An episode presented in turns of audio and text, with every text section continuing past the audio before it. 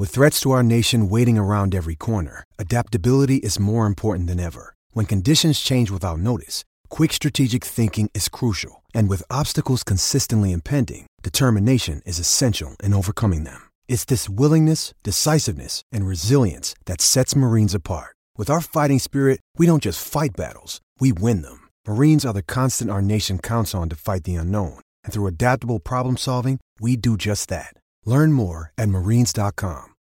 When you need mealtime inspiration, it's worth shopping Kroger, where you'll find over 30,000 mouthwatering choices that excite your inner foodie. And no matter what tasty choice you make, you'll enjoy our everyday low prices, plus extra ways to save, like digital coupons worth over $600 each week. You can also save up to $1 off per gallon at the pump with fuel points. More savings and more inspiring flavors make shopping Kroger worth it every time. Kroger, fresh for everyone. Fuel restrictions apply.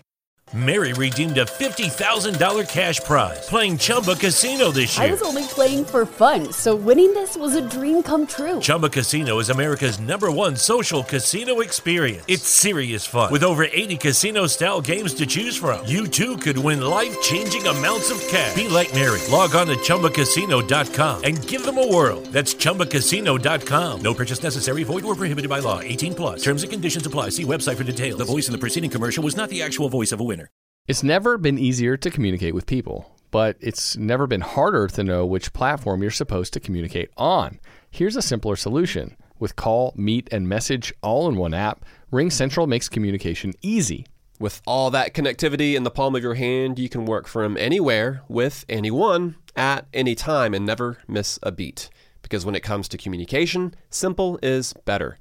Learn more at ringcentral.com. RingCentral, simpler communications.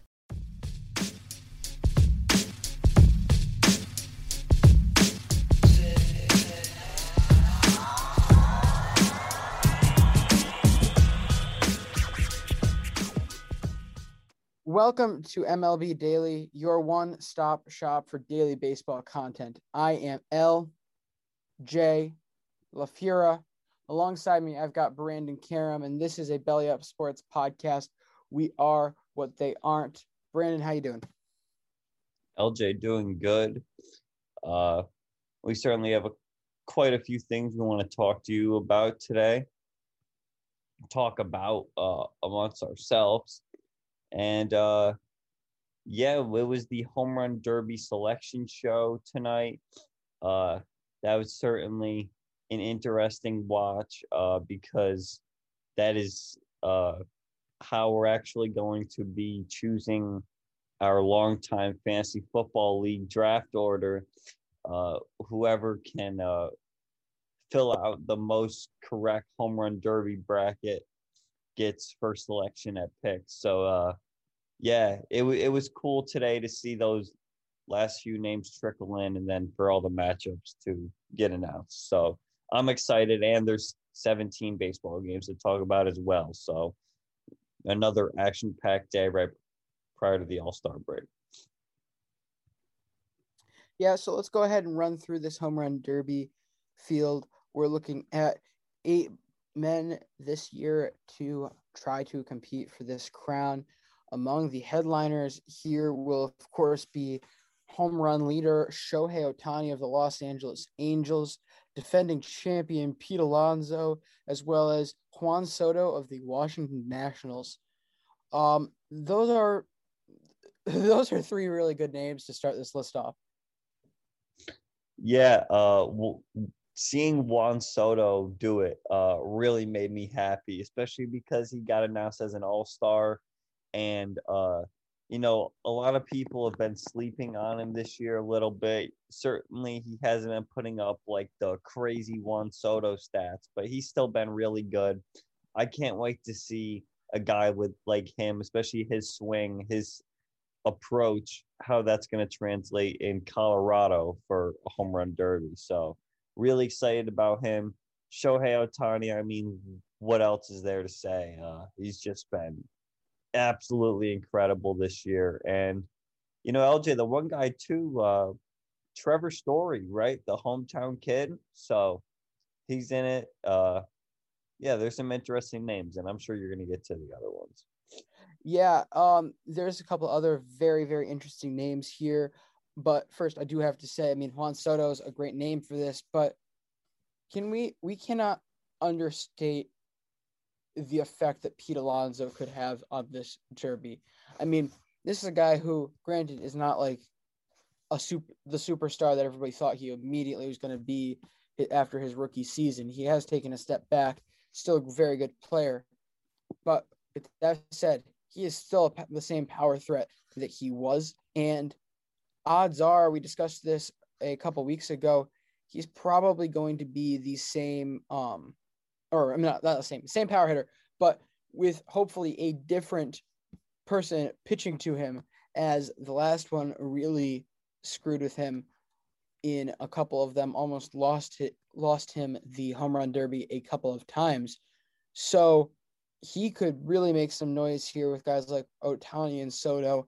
The majority of people don't seem to be throwing him into the same mix of like headliners. Everyone's really talking about the Ohtani and Soto. I think it's kind of getting criminally swept under the rug here. But among those other names include Joey Gallo of the Texas Rangers, Trey Mancini of the Colorado Rockies, Matt Olson of the Oakland A's, hometown guy Trevor Story of, of course, the Colorado Rockies, and Salvador Perez of the Kansas City Royals. There are some real power threats in this group. Yeah, uh, Joey Gallo. Uh, that's just awesome to see him in there. Um, certainly a guy who, you know, his brand is hitting bombs, and can't wait to see how that translates with Coors a lot of good left-handed hitters in this. I mean, Juan Soto, Shohei Ohtani in there, Matt Olson, a great lefty in there, uh, and right field is not that. I mean, it's deep in Colorado. I mean, it's a mammoth ballpark, crazy big outfield, but I think we're gonna see some balls that are close to 500 feet with with some of these guys. I mean, even a guy like Salvador Perez or Trey Mancini, those are guys who have hit home runs this year that are over 450 feet, and that's in a in, in a real game. So, uh, it's you can't understate. Uh, I think that this is one of the strongest Derby fields we've had, and there might just be a bit of uh, recency bias, especially because we didn't have a Derby in 2019. But I think this is a very strong a home run derby field. Yeah, it is. Um, Joey Gallo and Salvador Perez will rake. They will be, you know, if I had to put, is there is the bracket out or no? Yes. Uh, so they had like a selection show on ESPN. Do you want to hear the matchup? Yes. Okay. Uh, your number one seed, Shohei Ohtani, will be facing Juan Soto in the first round. That's dumb. Number four seeded Salvador Perez will take on number five seeded Pete Alonso, and they play the winner of the Ohtani Soto matchup. Okay, and then on the bottom part of the bracket, we have Joey Gallo versus Trevor Story. Joey Gallo's the two seed, Trevor Story the seven seed. And they will play the winner of Matt Olson, the three seed, and Trey Mancini, the six seed that might be the worst bracket I've ever seen. it's like, going to be a nightmare to fill out for for our uh, fantasy competition. Just an absolute nightmare. But Brandon, the four best hitters in this in this thing are on one side of the bracket. What's going on? Ohtani I mean, right. versus Soto in the first round is brutal. O- Ohtani, of course. Let's just go ahead and say Ohtani is the favorite to win this thing. I mean, he's been hitting bombs. Um, even before he was hitting the amount of home runs he has this year. Speaking of which, might as well mention it now in case we forget. He did pass um, Hideki Matsui for most home runs by a Japanese-born player of all uh, in a single season. So, props to him for that. He's certainly the favorite here. However, you've got Juan Soto, who's basically Mr. Exit Velocity since he came into the league going up against each other in the first round. You got the defending champion next to him on the back bracket, right after the easily best power hitting catcher in the game right now. How is that a fairly balanced? Like, what were they using to determine the seating? Honestly, I don't know because I didn't watch the the bracket show that was on ESPN, so I can't tell you exactly what. But uh, yeah, that's it's it's an interesting bracket. I mean, I really think that Matt Olson, uh, being the three seed, like uh, I'm not sure if these seeds really mean much. Uh, you know, yeah, it just means the good guys get screwed over. Yeah. Uh, but with that being said, uh, I think he's got a lot of potential to win this. He's he's he's definitely my uh, sleeper pick. Matt Olson, an- another lefty. Uh, one side note here: Juan Soto. Uh, he's gonna have a hitting coach. Uh, uh, I believe it's a Kevin Long for the Washington Nationals. Pitch to him. Well, Kevin Long throws left-handed, so he's gonna give himself a left-on-left matchup in the home run derby, which I can't say I've ever seen someone do, but uh hey, I mean, if that's the guy who you're used to throwing you BP, uh absolutely uh go for it. But LJ, I don't think we can overstate how important it is that you have someone good throwing to you. Oh yeah, again, we I, I kind of alluded to it earlier. It, we both agree it almost ruined Pete Alonso's run. I mean, this yeah. is a guy who hit, what was it? Was it he got over 50 his rookie year, right? Yeah, he's I believe he got like 53 and that set the uh rookie record. Yeah, so this is a guy who can hit flat out hit home runs. And yet you're um you're almost going to lose the derby on like three separate occasions because the guy could not put it in a good spot. If you keep getting it in on a guy's hands, it's just a recipe for disaster. Yeah, and especially if you have a guy who, uh, you know, when it's like the final minute, that's and you're down by I don't know two or three home runs in that final minute. It's stressful. I mean, you got to throw strikes in there at a good pace. You got to keep keep it going. So, uh, that's certainly something to look out for. But um, also, Brandon, I did just pull it up. This season, Juan Soto is slugging better against lefties. Okay, then. By, well, by about by about seventy three points. Well, if there was a guy that was gonna have good reverse splits, uh, I guess Juan Soto would be that guy. So, uh, yeah, it makes sense. Uh, but um, can we take a minute to talk about Trevor Story here? Sure. Because this just again screams the fakeness and ridiculousness of the MLB. Because I guarantee you, they heavily pushed Trevor Story being in this one. Don't get me wrong, I really do love having somebody from the home team be in it. I really think that somebody from the home team should be in it every single year. However, is Trevor Story really the guy you want here? Absolutely guy, yes. Uh, absolutely yes. And I'm going to tell you why. No, no, no, no, no, no. Don't, you're not going to cut me off here. Is what's not going to happen.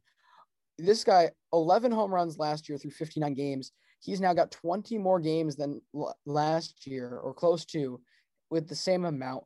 This is now three straight years, or sorry, one, two, three, four straight years where his slugging percentage has decreased in Colorado, in Colorado, mind you.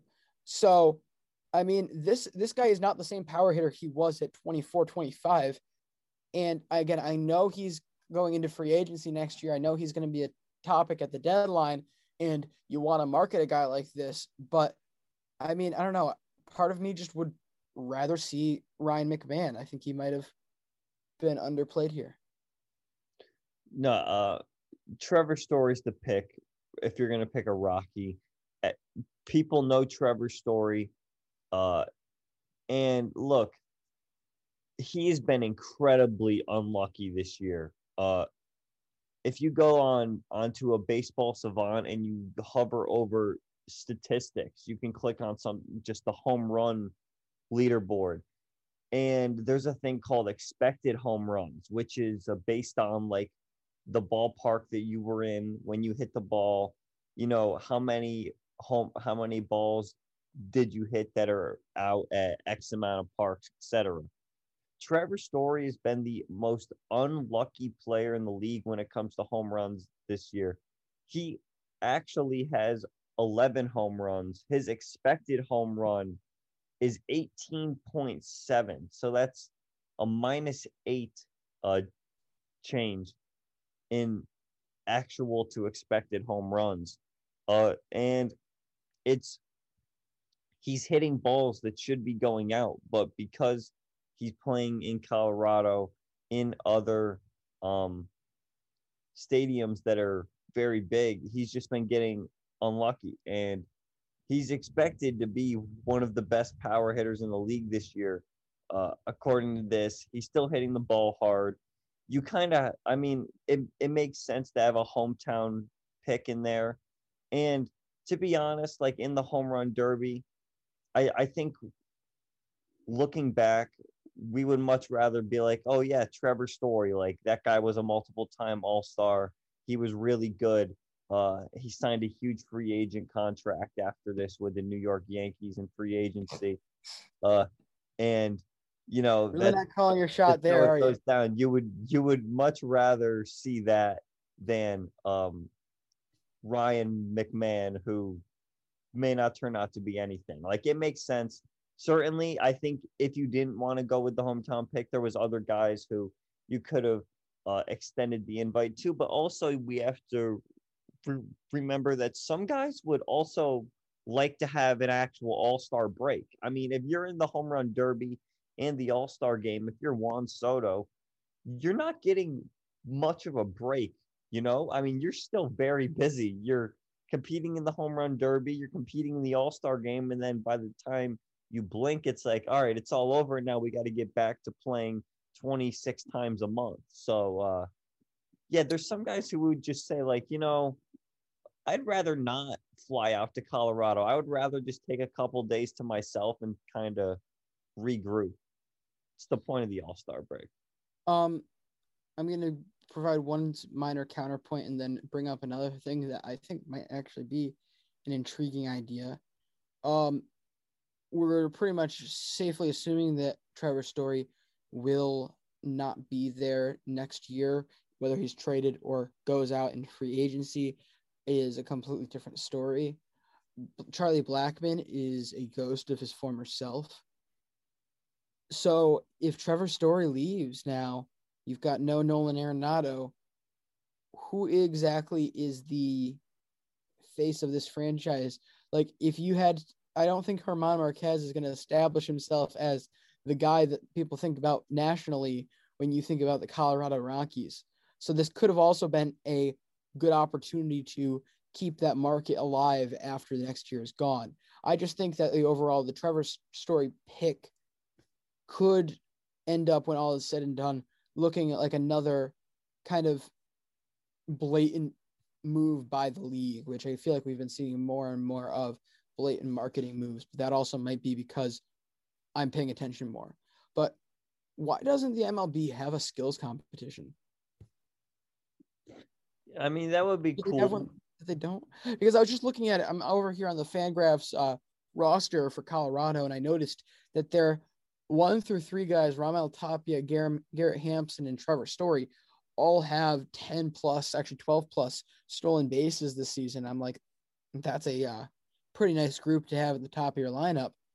But like, you could do some pretty interesting things there. Maybe make it like earlier in the day on Derby Day, and like, of course, that at that time it's only going to be like real baseball fans that are going to watch it. It's only real baseball fans that watch it, anyways. I mean, you look at the and you look at the NBA All Star break, and um, excuse me, you look at them, and you've got the skills competition, you got the three point competition, you got the dunk competition. There's uh, n- another one I'm forgetting in there, but no Oh, one really. the um three point dunk the skills competition where like they have to weave in. Yeah, is that is that phone. is that all they have? Oh, like yeah, I think so. Yeah, I think that's like And a staple. Correct me, correct me if I'm wrong, because I haven't watched the All Star game in a couple years, or any of that really, since um no two years, because after the dunk um Tacko and D Wade screwed up the voting, I uh, Oh yeah. what do you call it? Um, stopped watching after that. Um, but didn't they move the three point competition back to the last spot because all the kids love three pointers these days? Mary redeemed a $50,000 cash prize playing Chumba Casino this year. I was only playing for fun, so winning this was a dream come true. Chumba Casino is America's number one social casino experience. It's serious fun. With over 80 casino style games to choose from, you too could win life changing amounts of cash. Be like Mary. Log on to chumbacasino.com and give them a whirl. That's chumbacasino.com. No purchase necessary, void or prohibited by law. 18 plus. Terms and conditions apply. See website for details. The voice in the preceding commercial was not the actual voice of a winner. It's never been easier to communicate with people, but it's never been harder to know which platform you're supposed to communicate on. Here's a simpler solution. With call, meet, and message all in one app, RingCentral makes communication easy. With all that connectivity in the palm of your hand, you can work from anywhere with anyone at any time and never miss a beat. Because when it comes to communication, simple is better. Learn more at ringcentral.com. Ring Central, simpler communications.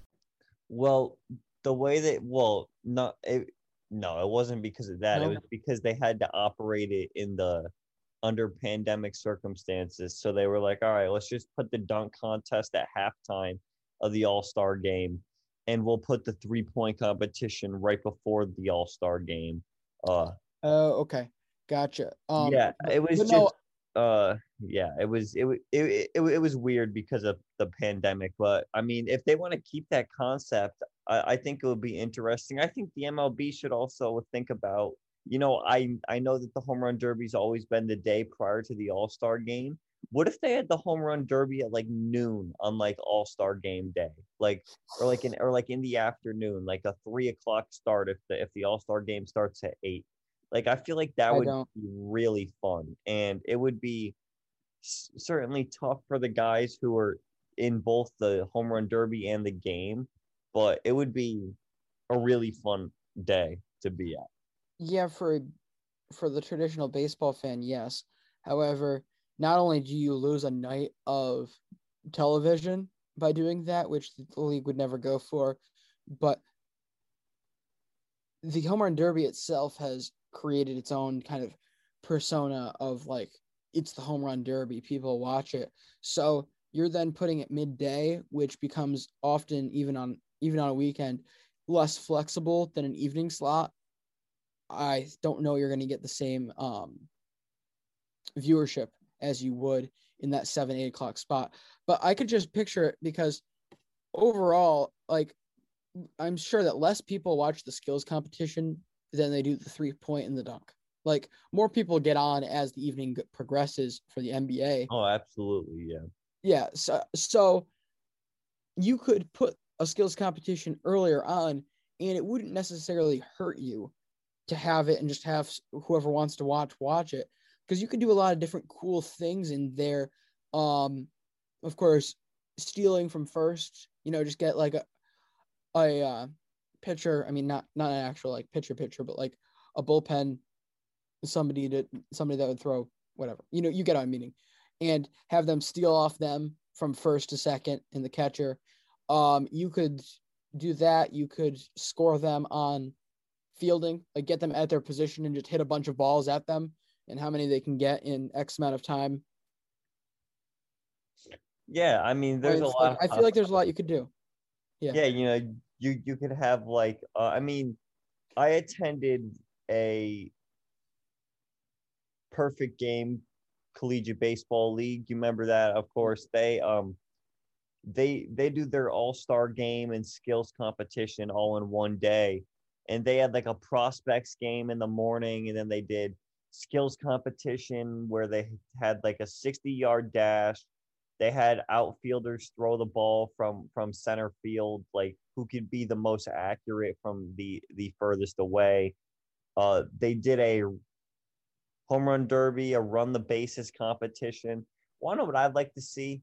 Do it like old school. Have two guys start at home plate. One runs one way around the field, the other runs the other way around the field. First to get back wins. Like that that would be fun. I don't know. There's a lot of possibilities you could do something like that, but they also have like that celebrity softball game that they do every year too. Like there's a lot of stuff that goes on. And the draft is during All-Star weekend. I mean, I can't imagine being an MLB a GM and working those hours to start, especially now at this time of the year when the trade deadline is approaching an all-star break. Like it's not a break for the GMs whatsoever. This is like like they're probably working more during their, the all-star break than most points of the year. No, especially with the um, draft restrict trade restriction coming off. I believe that's the next week, the week right after the All Star break. That restriction comes off, and you can start trading last year's draft picks. So it is a very busy time. The skills competition that nobody wanted, drawing walks. Yeah, how would they? How could you even Right. do that? You just like have No, no, no. You have a guy get in the box, and you get fifty points for, um, fifty points for a walk, negative fifty points for a strikeout, negative twenty points for a hit. So you just have And to so-. You just have to foul off. Once you get to two strikes, you have to foul off pitches until you see a, until you see enough balls. So like you you would have rather have a guy who's like not a great contact hitter, so that way he can't square it up and just keeps fouling it off. So that way he can or such a good all, or, or such a good contact hitter that he can intentionally not square it up and into Yeah, intentionally get on top of it. I True. mean, I feel like there's some of those guys that actually can uh, do that. It's almost like What a it- golfer. What some of those guys can do, like just like take an inside pitch and put it that uh into the opposite field, like just so intentionally doing that. I mean, it's not you don't see it much anymore, but if you ever go and watch a guy like Tony Gwynn hit, I mean, he just put the ball literally exactly where he wanted to, and it was just so in control. I mean, when you when you talk about guys that could handle the bat and make contact with the ball, I mean, he is absolutely number one in that. But uh, yeah, we wait a have. minute. Yeah, go ahead. In all, in all seriousness, like you know how guys like can really struggle after the home run derby because they uh like are are swinging differently to hit that many home runs. Yeah, What if you had a guy lose the batting title in the second half of the season because he went into the skills competition for drawing walks and now couldn't square the ball up again? yeah, or It absolutely just destroys a guy's career. yeah, that would be actually like as a manager, that would be a rough conversation to be having with him. It's like, really, man, you had to go and do that and just show that you can draw walks. I don't know. That would be Just just a reminder, you're not supposed to go up towards the catcher. You're supposed to go out towards the fence. but right, LJ, so we got we, we do have games today, contrary to the rest the beginning of this podcast, right? we have 17 games that we want to talk about. Uh, and I will start with the Brewers and Mets playing a doubleheader. And it's Luis Urias homering in the top of the first off of Jacob DeGrom. And that gives uh, the the Brew Crew a one nothing lead, his 11th homer on the year. Francisco Lindor ties it up with an RBI single in the bottom of the first. Jace Peterson homers in the fourth off of Jacob DeGrom to make it two to one Brewers. But Jose Peraza ties it in the bottom of the seventh inning.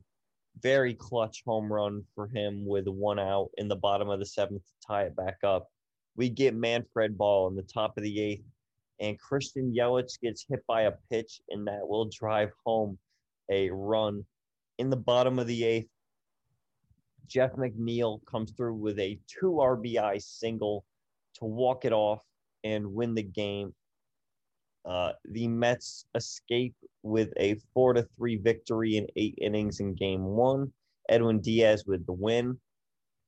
The loss goes to Brent Suter. Jacob DeGrom got the start, seven innings, two earned runs, 10 Ks. He faced off against Corbin Burnes. What a just what a great matchup for a uh, a game one of a doubleheader. Corbin Burnes versus Jacob DeGrom. Corbin Burnes five and two third, one earned, eight Ks. I guess the story here, Jacob DeGrom, LJ, he's he's human. He's he now has a 1.08 ERA. Really slacking, you know. He certainly he's sliding. Yeah, you know, the slide he's is spiraling real. out of control. Just out of control. I mean, a 1.08 ERA now. Just I mean, that is double what it was a couple starts ago. I mean, what has gotten into this guy? He's got double the ERA. He's allowing two home runs today. I mean, what's what is what is wrong with this guy? But Yeah, uh, the fact yeah, the fact that we're talking about him giving up what was it, three runs? two, runs, two runs. Two runs, and it's going up like a tenth of a point. It's I mean, he he would have pitched a complete game loss had had uh Jeff McNeil or not not Jeff McNeil uh who hit that home run. Jose Peraza had he not hit that clutch home run in the bottom of the seventh he would have gotten a complete game loss. So thanks to him saves Degrom's start gets a no decision and the Mets walk away with the win in game one. Game two, Manny Piña starts it off with a homer in the top of the second for Milwaukee to go up 2 nothing. Willy Adames homers in the sixth. Luis Urias homers in the seventh. The the Brewers rout the Mets 5 nothing. Mets offense can't get anything going and they split the doubleheader. The win goes to who is this guy? Jake Cousins out of the Milwaukee Brewers bullpen. Brett Anderson, four innings, three hits, no earned, and one K. He got the start. The loss to Robert Stock, four innings, two earned, five Ks for the Mets as uh, they split the doubleheader. Also, should be noted that that, uh, that Jacob Degrom announced he will not be pitching in the All Star game. Uh, you know, he cited that he's had quite a few injuries this year and would certainly not want to do anything in the All Star game that could hamper the rest of the season as the Mets are fighting for a pennant spot. Uh, and yeah, I mean, certainly that's a very respectable choice. yeah, have they named anybody who's replacing him? Not yet, but that's certainly something we're gonna have to track this week because there's I have a feeling there's gonna be quite a few guys that end up getting into the game as replacements because there's always guys who can't pitch. There's always hitters who aren't gonna be even on the roster. Like someone's gonna have to replace Mike Trout on the roster because he he's not even suiting Hmm. up for an MLB game until after the All Star break. Well, I don't even know if it's gonna be that first series after the All Star break. So someone's gonna have to Who do you replace him. Uh, yeah. who do you want? Uh, you know, I I'm still on the Mark Canha train. Uh, look, I mean, the guy has more WAR than Aaron Judge, and it's just so slept on. I mean, especially for how good Oakland's been this year, you would think they would be promoting, you know, Canha, Olson, Chapman a little bit more, and they just don't. I mean, it's just such a small market. I feel like they get the short end of the stick all the time from the uh national media, the MLB. I mean, I feel like Oakland rarely gets talked about in really any situation. Like if I feel like the casual baseball fan could probably not even name guys on these Oakland teams, yet they've been one of the most successful franchises over the past five seasons. It's just it's just how it is. Um Yeah, I can understand it though. Because what is that what is that line from Moneyball?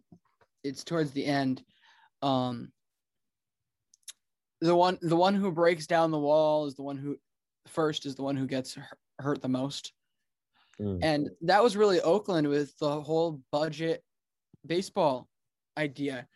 And for so many people in that early 2000s, mid 2000s, really through the entire 2010s, that scared the majority of baseball.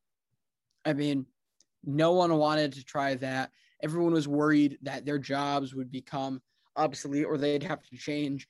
And so there was quite a bit of ill will towards that method. So it's much easier for the the game as a whole, be it media, be it the league, anyone really, to shut them down, quiet them, silence them over other teams. Again, that that's how the Rays can get away with it. That's how Pittsburgh can get away with it.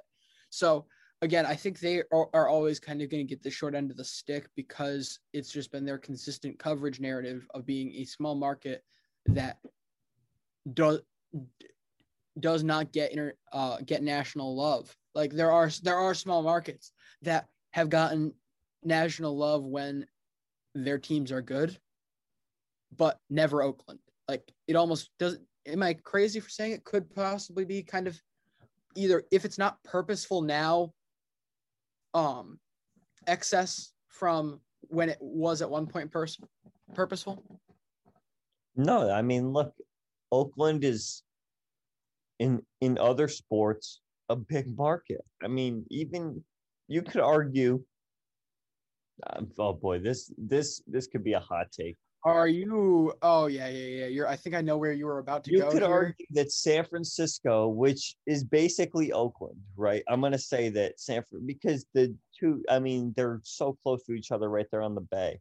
You could argue that San Francisco is a large baseball market, and the team that plays in a stadium literally like across the street from them is the third smallest market in the league. Yet they yet their stadiums are essentially across the street from from a, from a one another.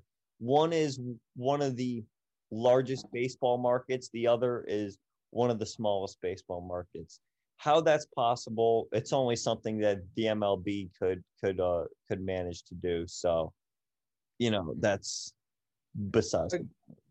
Again, it turns back to the whole fact that the the league administration itself is a joke and a mess, and doesn't see doesn't feel like it's getting better. If anything, it is getting worse.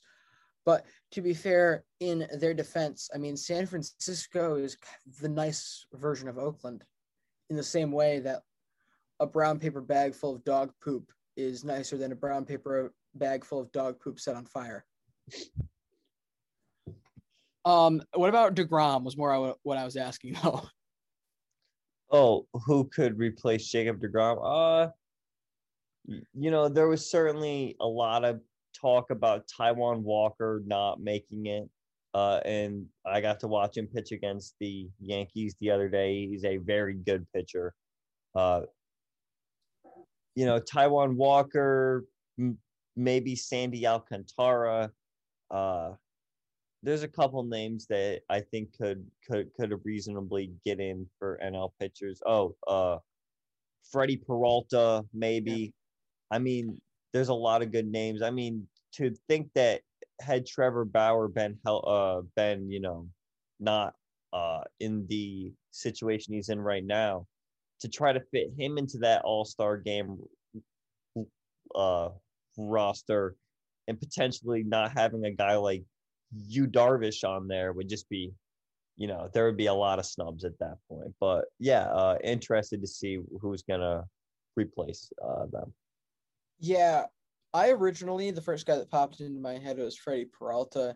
I think Sandy Alcantara would be a more interesting name, but am I going crazy? There was no other. Uh, I could very well be going crazy. There, there was no other Met selected to this game, right?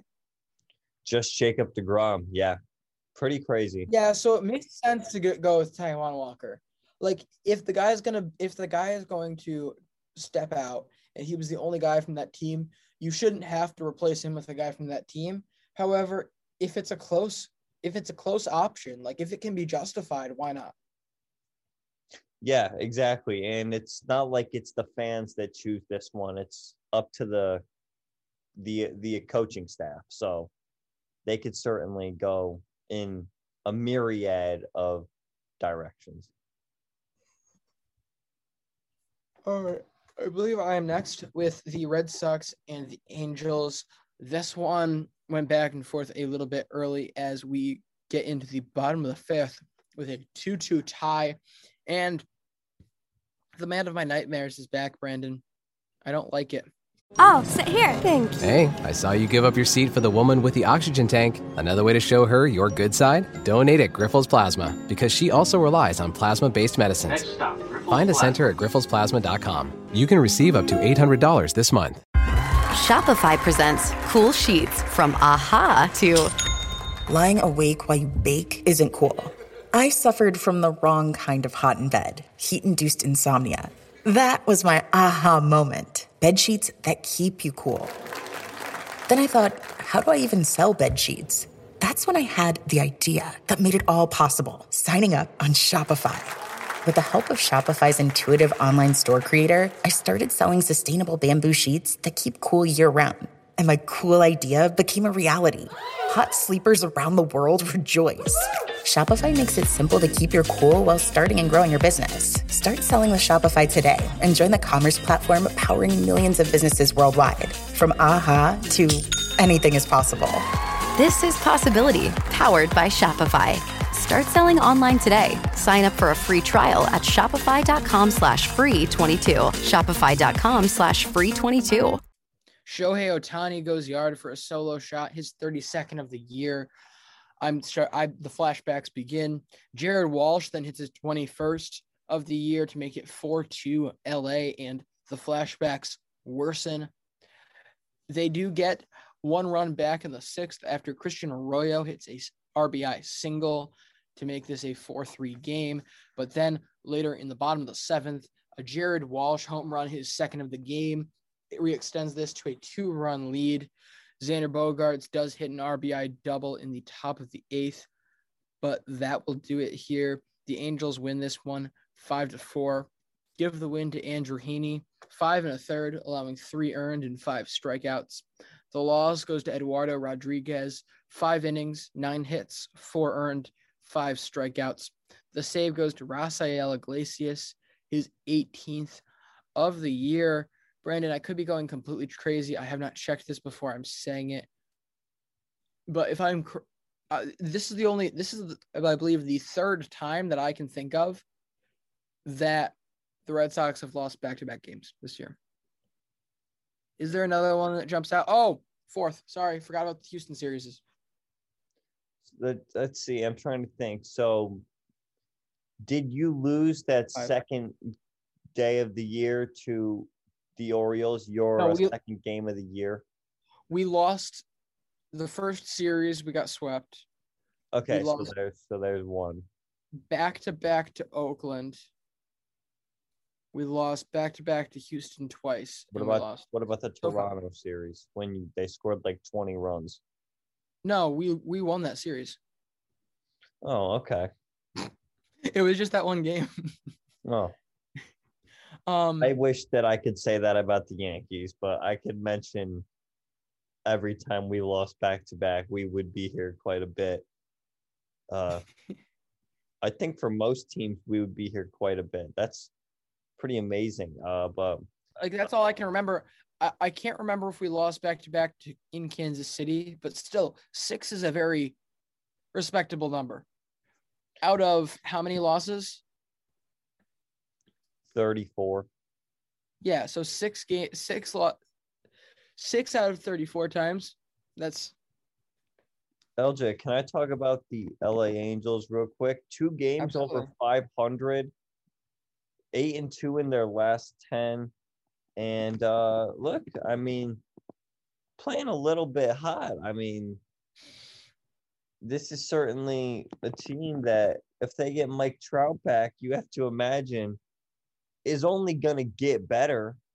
It's nice. Brandon, yes. don't do this to yourself. They did this literally two and a half weeks ago, and we all got excited that, hey, maybe they're actually pretty good. Maybe if they get Mike Trout back, they can make a run at the postseason. And then they proceeded to completely blow those expectations completely away over the span of the week before last. I know they're eight and two in their last ten. I just I, I don't think I don't think there's much of 15 shot. and 11 in their in the past month. That's one of the best marks in the league. I don't know, man. and, and and you have to you have to play the now best team in the American League as well as the team you're trying to beat out for that wild card spot the major a large chunk of the year. Like yeah, I mean, two there's two gigantic pieces of competition ahead of them. well, I, I'm uh, I'm out I'm out on LA. I'm not saying I'm out, but uh, You can write that down.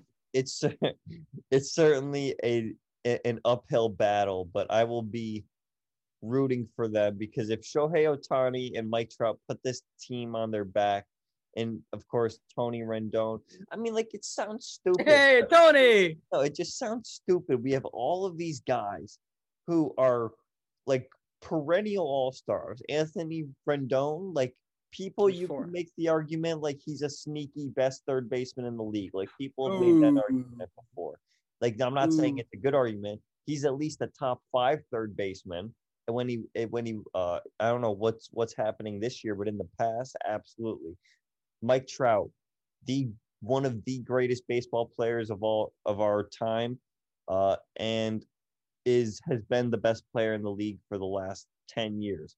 Shohei Ohtani, potentially the greatest baseball player of all time, as some say, just overall talent wise.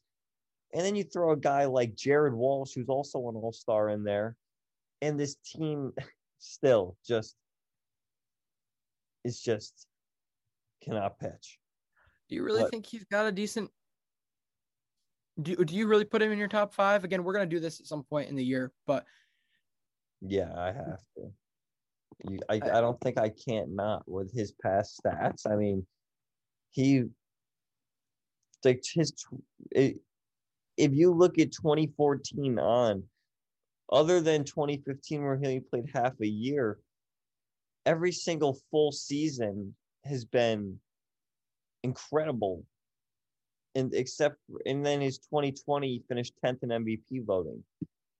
Like he he averages 5.1 war per year over a 162 game span. And i'll be quick because i know we have to do other games but if you're averaging five war per 162 games i find it hard to not make you top five at your position. And that is a very stacked third base but just off the top of my head i mean the other the guys that i would have ahead of him maybe Rafi Devers, Manny Machado.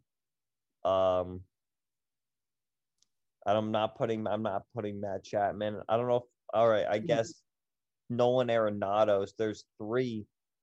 Jose Ramirez, I guess. oh, I, I knew I forgot about a couple people. Okay, and then Anthony Rendon five. I mean, it's very stacked, but uh, I, I think, think- you're missing a think you couple names there. I think you have to make a case for Anthony Rendon. 30, 30 war in nine years is also not a joke either. So Oh, I know. I'm just, and again, I'm trying. I'm trying as hard as I can to not let this year affect me. But just based on eye test alone, or just blankly going through through standings, I don't think I can put him above four in the American League. oh, oh, oh my. and I think that's partially me favoring Chapman on a, regular year because if you're if you're discounting Rendon's 2021, you you can't discount Chapman. Give me Rafi, give me Ramirez, give me Bregman, give me Chapman Oh, I forgot about Bregman. over Rendon, and that's just in the American League. I forgot about Bregman. I'm not. I, I don't know if I can put Chapman there because Chapman has never hit for a good batting average. Like he has consistently not been a good contact hitter. He gets carried by his, like all of his his his war numbers. Certainly great, but he gets he gets carried by his uh, his uh, defense.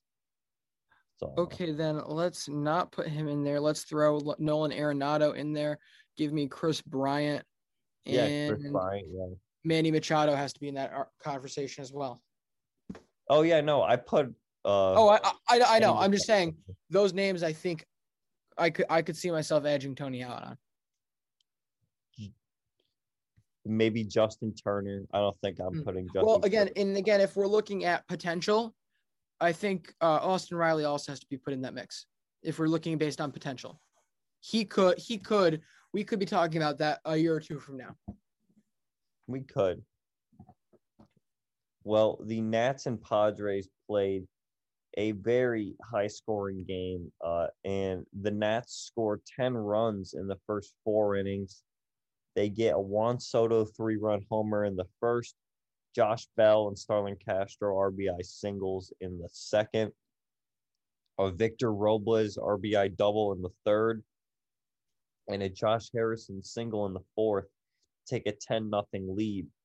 Uh, they would cruise to a 15 to 5 victory.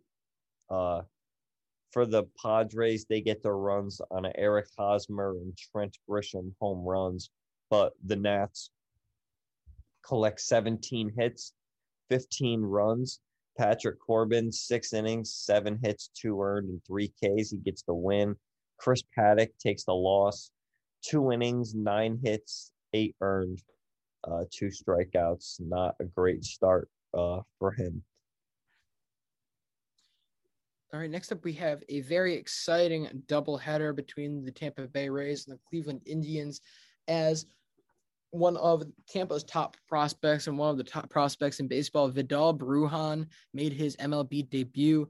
Brandon, he scores an RBI single in the bottom of the first. Of course, that makes it his first major league hit brings in an RBI. Kevin Kiermaier ends up scoring him later in this inning, and it's a 3 0 ball game before you blink. Franmil Reyes does go yard. However, this would not stop Kevin Kiermaier, Brandon Lowe, and Brett Phillips from all going yard later in this game to beat the Indians 8 to 1. Give the win to Fozzie Bear, Michael Wacha. Six innings, one earned, six strikeouts. The loss will go to Francisco Mejia, two and two thirds, allowing six earned and two strikeouts. Over in game two of this one, we get a little more of this same result as Taylor Walls drives in two runs here, and then Yandy Diaz drives in two more with an RBI single in the bottom of the fifth. The Rays blank and no hit the Indians. Completely forgot about that. Sorry.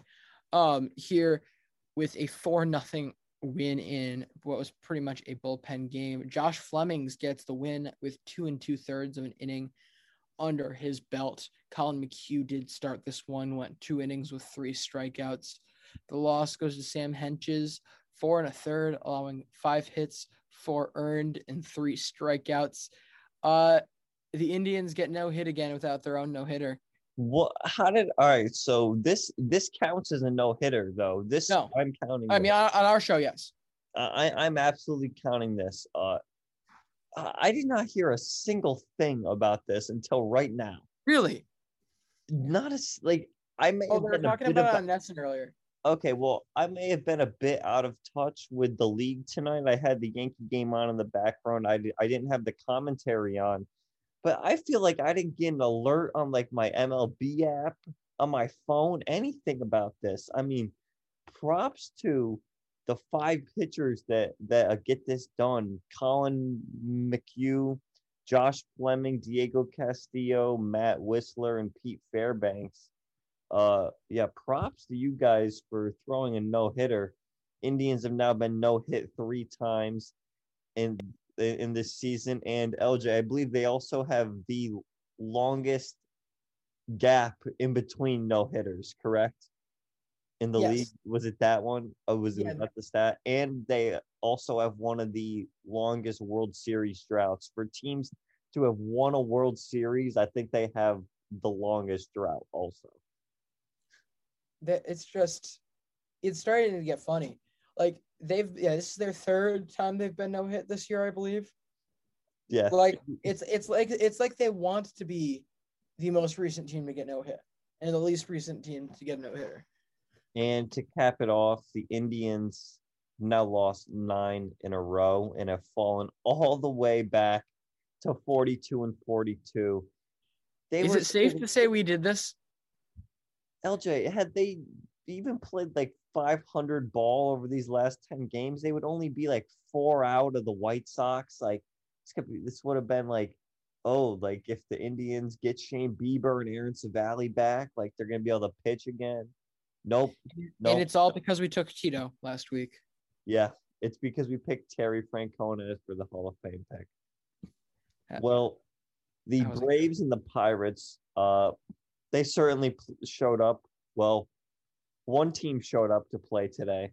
Uh, the team, the team that hasn't shown up the last two days, but we're well, not going to talk about that. To be fair, to be fair, Pittsburgh was there at the start of the game. I can say that their players were on the field as uh, Jacob Stallings homers to make it a three to one lead in the bottom of the first until it all is downhill from there. Ronald Acuna Jr. hits his 24th homer of the year to make it three to two. Uh, the Braves still trailing. In the sixth, they take the lead on an Abraham Almonte two run single. Austin Riley with a bases loaded walk, and then Orlando Arcia singles to make it a seven to three Atlanta lead. They certainly were not done here. Uh, so they score five runs in the sixth. They put up seven runs in the eighth inning. They get RBI doubles from Ender and Inciarte and Dansby Swanson. Jonathan Lucroy comes through with an RBI single. Abraham Almonte homers and Ehire Adrianza doubles. The Braves win 14 to 3. They collect 18 hits in the win. Pirates also have 14 hits, uh, but they only score those three runs that they get in the first inning. The win to Drew Smyly, five innings, three earned, four Ks. The loss goes to Kyle Crick. Uh, he goes 0.1 of an inning out of the bullpen, two hits, four earned runs, and two walks. well, next up, we have the Chicago White Sox and the Minnesota Twins. This one starts with a Leury Garcia home run, his third of the year. This one for two runs and puts them up, the Chicago White Sox, not them, two up to two nothing Chicago. Trevor Larnach makes this a one run game in the fourth with his seventh home run of the season. From there, Tim Anderson drives in a run with a double. Luis Garcia brings another in with a triple. Jacob Burger brings another one in with a double. And then Brian Goodwin score drives in the last run of the game as Chicago wins this one on paper cuts six to one.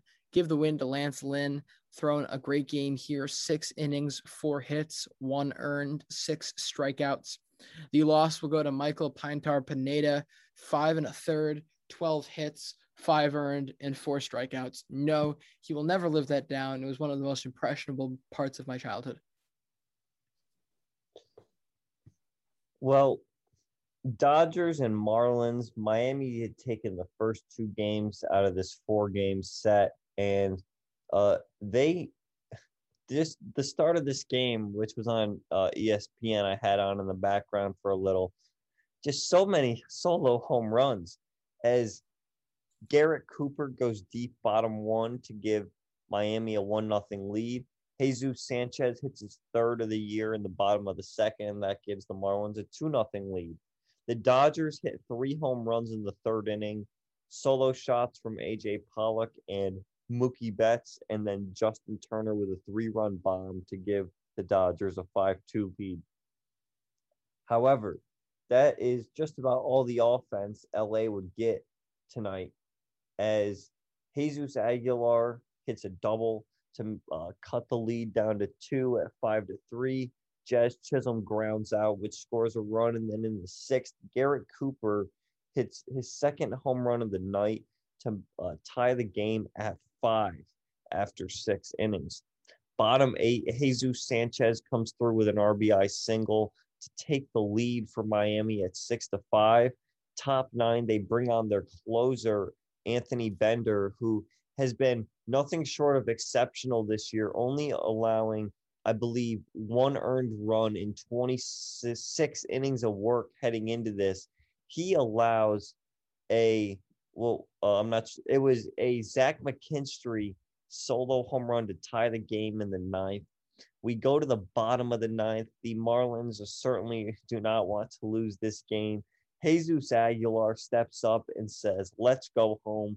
Three run walk off home run as the Marlins Mary redeemed a $50,000 cash prize playing Chumba Casino this year. I was only playing for fun, so winning this was a dream come true. Chumba Casino is America's number one social casino experience. It's serious fun. With over 80 casino style games to choose from, you too could win life changing amounts of cash. Be like Mary. Log on to chumbacasino.com and give them a whirl. That's chumbacasino.com. No purchase necessary, void, or prohibited by law. 18 plus. Terms and conditions apply. See website for details. The voice in the preceding commercial was not the actual voice of a winner uh, beat the Dodgers for the third game in a row. They have a chance to complete the sweep, the four game sweep today at noon. Uh, and they win this one nine to six. Anthony Bender with the win uh, behind a Ross Detwiler. Not a good start. Two and two thirds, five earned, uh, and allows three home runs.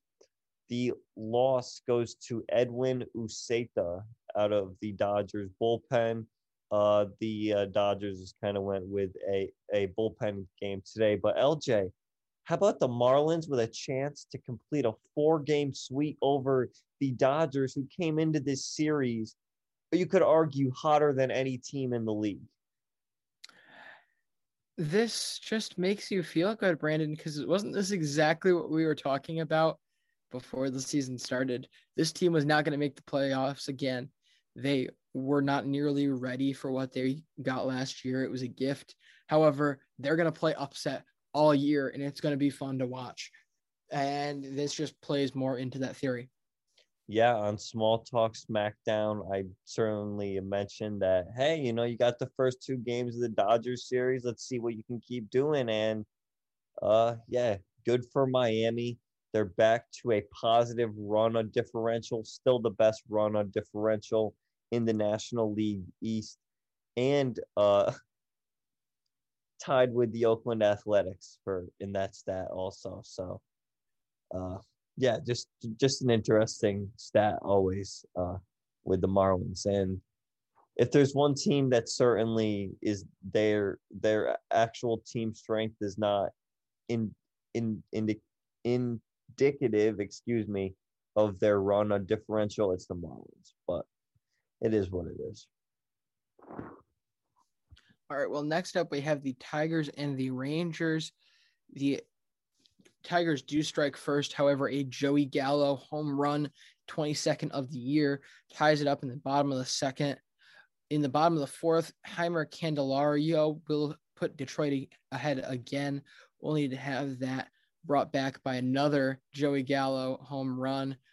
We are now at a bingo and a bango the Detroit Tigers will then rally here in the top of the seventh. They score three runs to give themselves a commanding five to two lead. And Joey Gallo steps back up to the plate in the bottom of the eighth. Brandon, he has a chance for a bingo, bango, Yahtzee, Supreme. He walks on four straight pitches to drive in Brock Holt his third RBI of the game. It's not a home run, but it at least does something. Unfortunately, the Rangers will still lose this one to the Detroit Tigers, five to three. Give the win to Adrian Funkhouser out of the bullpen. Casey Mize started this one, four innings, four hits, two earned, two strikeouts. The loss goes to Kyle Gibson, six and a third, eight hits, five earned, seven strikeouts. The save will go to Gregory Soto.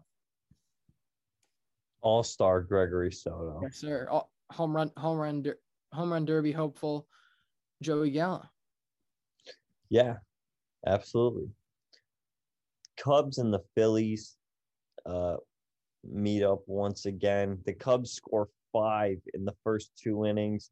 They get four RBI singles and then an Anthony Rizzo RBI triple top six, Bryce Harper with an RBI double to put the Phillies on the board. Andrew McCutchen goes deep to make it a five to three game.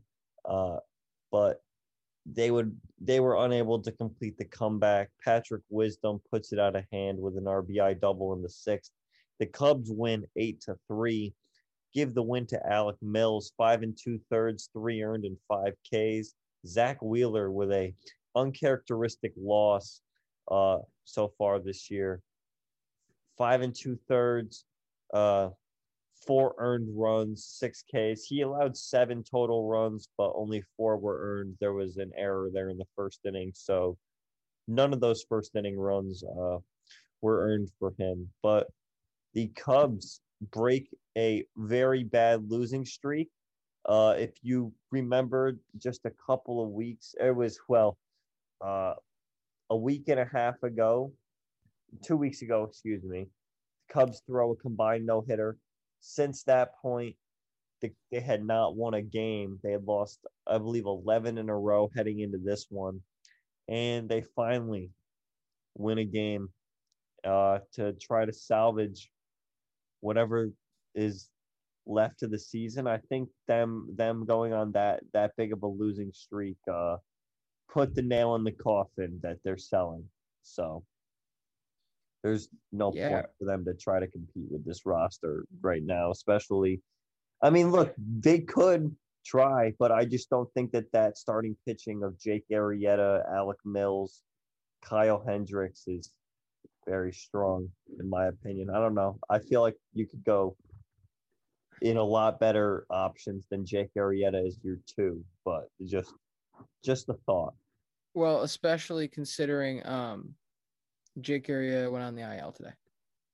Oh, so even better. So now they get like a triple A guy or someone in there, or or or it can be another bullpen game for the already overused uh three high high leverage guys. So Yeah, that's okay.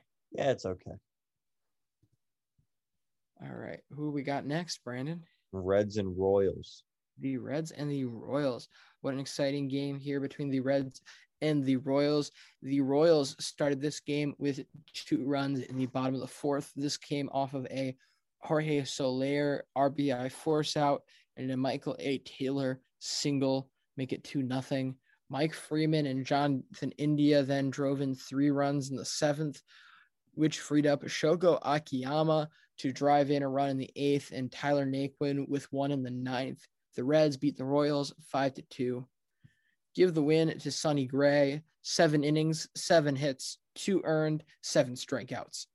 The loss will go to Scott Barlow, who pitched the seventh inning, giving up two earned runs during that stretch. The save goes to Heath Hembree, his fourth of the year. The Rockies and the Diamondbacks faced off. Arizona gets things going, scoring three in the bottom of the second. Nick Ahmed with an RBI single, followed by a Dalton Varsho RBI single, and then pitchers who rake Humberto Castellanos with a sacrifice fly to make it three to nothing. Elias Diaz, who LJ, I think we missed. I believe this guy won Player of the Week a couple of weeks ago. Elias Diaz did. Uh, was swinging an extremely hot bat. Let me see if I can find this here. I don't know if they show it on their their baseball uh, reference, and they don't.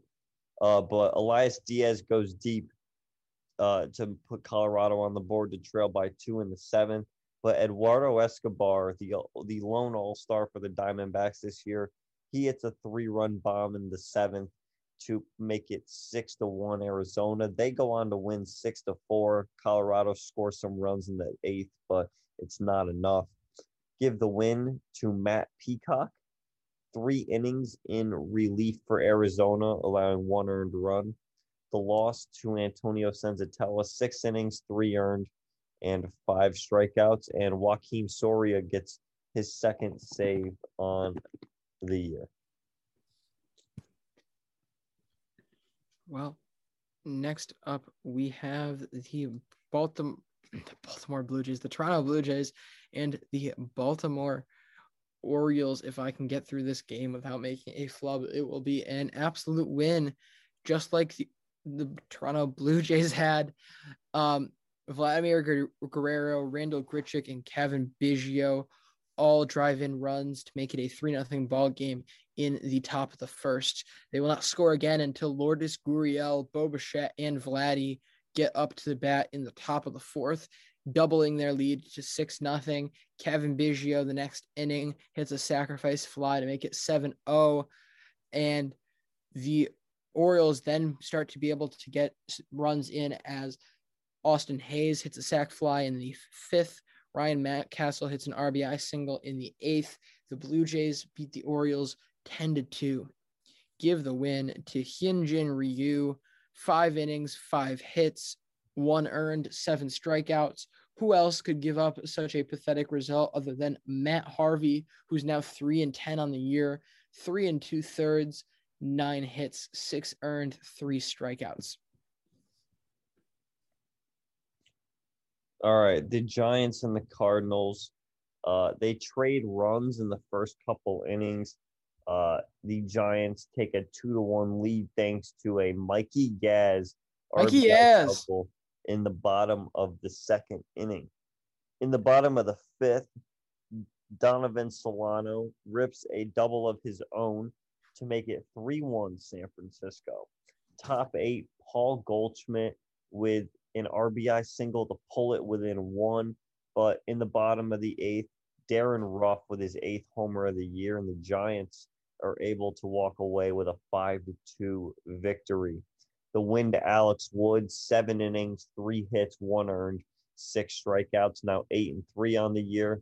The loss goes to Johan Oviedo, now 0 and 5, four innings, two earned, and three Ks. Jake McGee with his 17th save of the year for the Giants, who, uh, yeah, still have a game and a half lead over the Dodgers.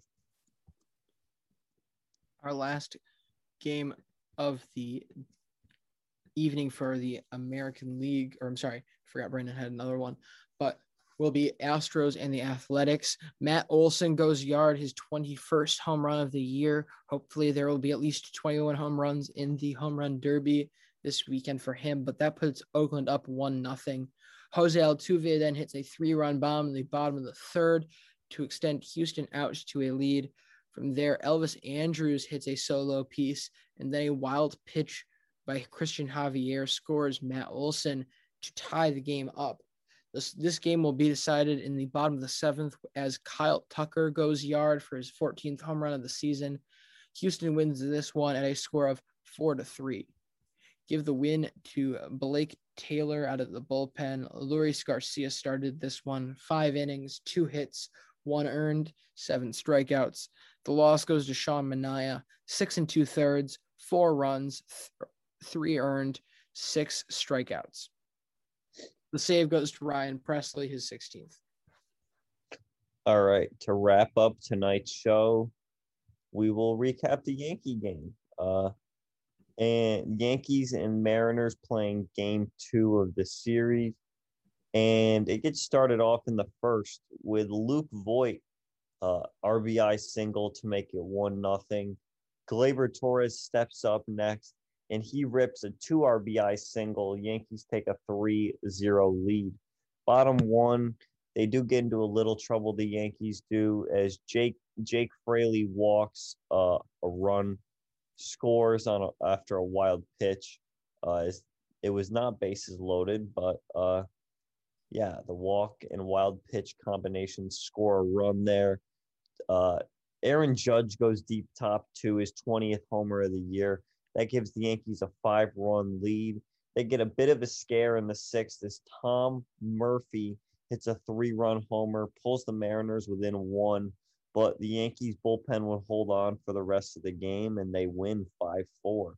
The win to Luis Cessa, the Yankees had a bullpen game today after Domingo German had to miss the start due to an emergency root canal. Uh, but does pitch three innings out of the bullpen which LJ, I need a bit of explaining here. So, okay. if he was good to throw three innings out of the bullpen, why was he scratched from the start if he had a procedure done this morning?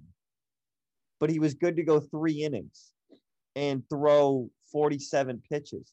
So why not just, like use him as like a like a low key opener, and then you can just do whatever, but just know you're getting like three innings out of him. Why scratch him from the start to then bring him in? Uh, You're right. like, is there any? Am I? Am I missing something there?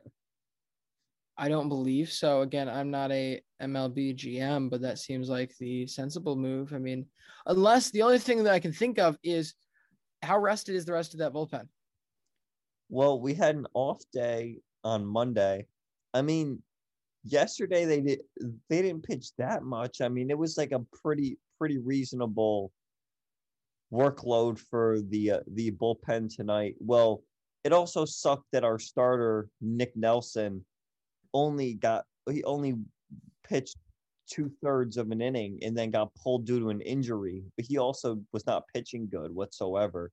Uh, but yeah, I would say that they, I mean LJ, the they don't like they excess over rest days on the Yankees. Like you're you're forgetting that we that in since the time Aaron Boone has been the manager, he's only pitched a guy three days in a row like six times. Like only six separate occasions has that ever happened. So there's all there's plenty of rest there. I mean, Giancarlo Stanton has not played a single inning in the field yet. There's plenty of rest going on. So yeah, I don't know. Uh, but the win went to Luis Cessa, went three and a third in relief, one of his best outings of the year. The loss to Yusei Kikuchi, five innings, eight hits, five earned, five Ks as the Yankees get to the All Star early. Chad Green picks up his third save on the year as Aroldis Chapman no longer in the closer's role. Uh, it's official, got announced uh, the other day by Aaron Boone. Pretty much said, you know, we'll be using uh, quite a few guys there, and we want to get Chapman some low uh, leverage innings. He pitched in game one of the series, uh, pitched okay, still shaky. Uh, it was a very low, low leverage situation. But uh, so Chad Green and Johnny Lasagna uh, set up and close it out. Uh, yeah, I guess I guess if I was gonna pick a closer, I'm fine with Chad Green for now. Uh, Death, taxes, and Chad Green in a Yankees game, baby. Zach Britton should be back very soon. Uh, probably for this Houston series this this this weekend. I'd have to imagine from every indication he's going to play games part of the All Star break. That will be a big help to the the bullpen. You assume that Nick Nelson will be going back down or to the injured list. Get Zach Britton back, another lefty, so that way we don't have to use Wandy Peralta in any more high high leverage situations. I'd be fine if we if we did that. So yeah, uh, that's how we're going to wrap up the show today. Thank you for listening. Make sure you're following us on all our social medias. We are uh, on a bunch of places now. We are on Instagram. We're on TikTok. We are on Twitter. All of those are at MLB Daily Pod. LJ, I believe we're still posting daily clips. We posted about Bobby Witt. Uh, if you missed yesterday's episode, uh, check out those uh, social media accounts. We posted a clip from there. LJ and I had some thoughts on the Royals' uh, p- potential future All Star. Uh, but yeah, follow us on those at MLB Daily Pod, and uh, yeah, play the trivia game on our Twitter. But thank you for listening, and uh, we will be back. We will see you tomorrow. See you mañana. Mary redeemed a $50,000 cash prize playing Chumba Casino this year. I was only playing for fun, so winning this was a dream come true. Chumba Casino is America's number one social casino experience. It's serious fun. With over 80 casino style games to choose from, you too could win life changing amounts of cash. Be like Mary. Log on to chumbacasino.com and give them a whirl. That's chumbacasino.com. No purchase necessary, void or prohibited by law. 18 plus. Terms and conditions apply. See website for details. The voice in the preceding commercial was not the actual voice of a winner. With the new Chevy Silverado, you might be driving in this.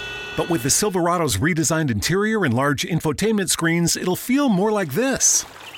Introducing the new 2022 Chevy Silverado. Find new upgrades, find new roads. Chevrolet.